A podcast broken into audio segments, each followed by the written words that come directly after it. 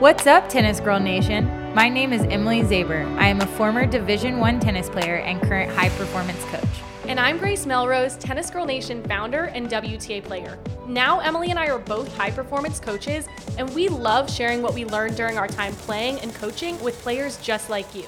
Tennis Girl Nation podcast exists to help every girl reach their full tennis potential. This is a short podcast you can listen to before practice, matches, and on your way home from school. Let's get started.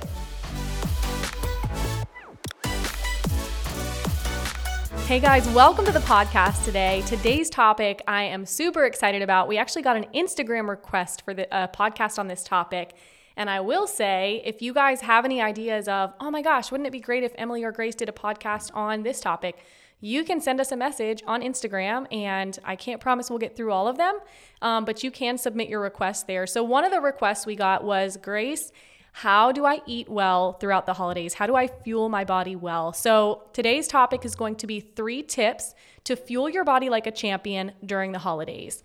We all know that when we go over to our grandparents' house, we're going to be eating things that um, are not necessarily good for an athlete. And that's okay. I want you guys to know that you have permission um, to enjoy yourselves throughout the holidays. But what we want to stay away from is getting in these negative eating cycles, right? Where it, our our cheat meal turns into 12 cheat meals or turns into a month of cheat meals. So we want to be able to enjoy while still remembering, hey, I want to fuel my body like a champion. So, how do we do that? Number one, fill up on the good stuff. So, one of the things that has really, really helped me um, in my journey to fueling my body like a champion has been focusing on what to add to my diet instead of what to take out. So, when we think about eating healthier, we normally think about well, I guess I can't have cookies or brownies or chips.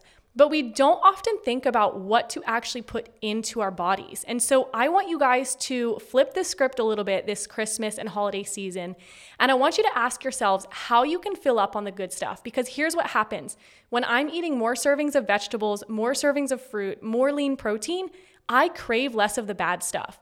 So I'm not to tell you guys that you can't have a couple cookies or pies or whatever you want to enjoy, but I do want you to focus on increasing your servings of fruit and vegetables to at least three servings a day, right? So that could be a piece of fruit in the morning, that could be a half of a salad at lunch, and it could be a vegetable with dinner. And once you're doing that, go ahead and enjoy some cookies. All right, so now that you're focused on filling your body up with the good stuff, what comes next? Well, drink lots of water. I want you guys to focus on your hydration.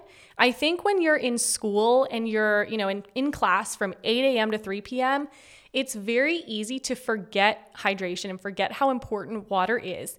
Um, when you're sweating and you have a long practice, you are losing body fluid. And so you need to make sure that you're staying on top of that. I also find that when I'm hydrating well, I also don't eat as much. I don't eat, eat as much of the bad stuff.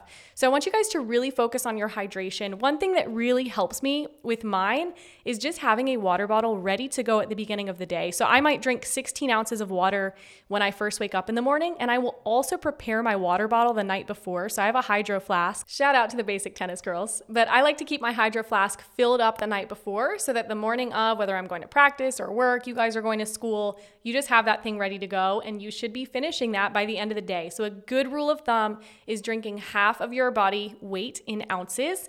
That sounds really great, but listening to this podcast and listening to that piece of information is going to do nothing for you. You have to actually do it. So, that should be a goal every day, focusing on your hydration.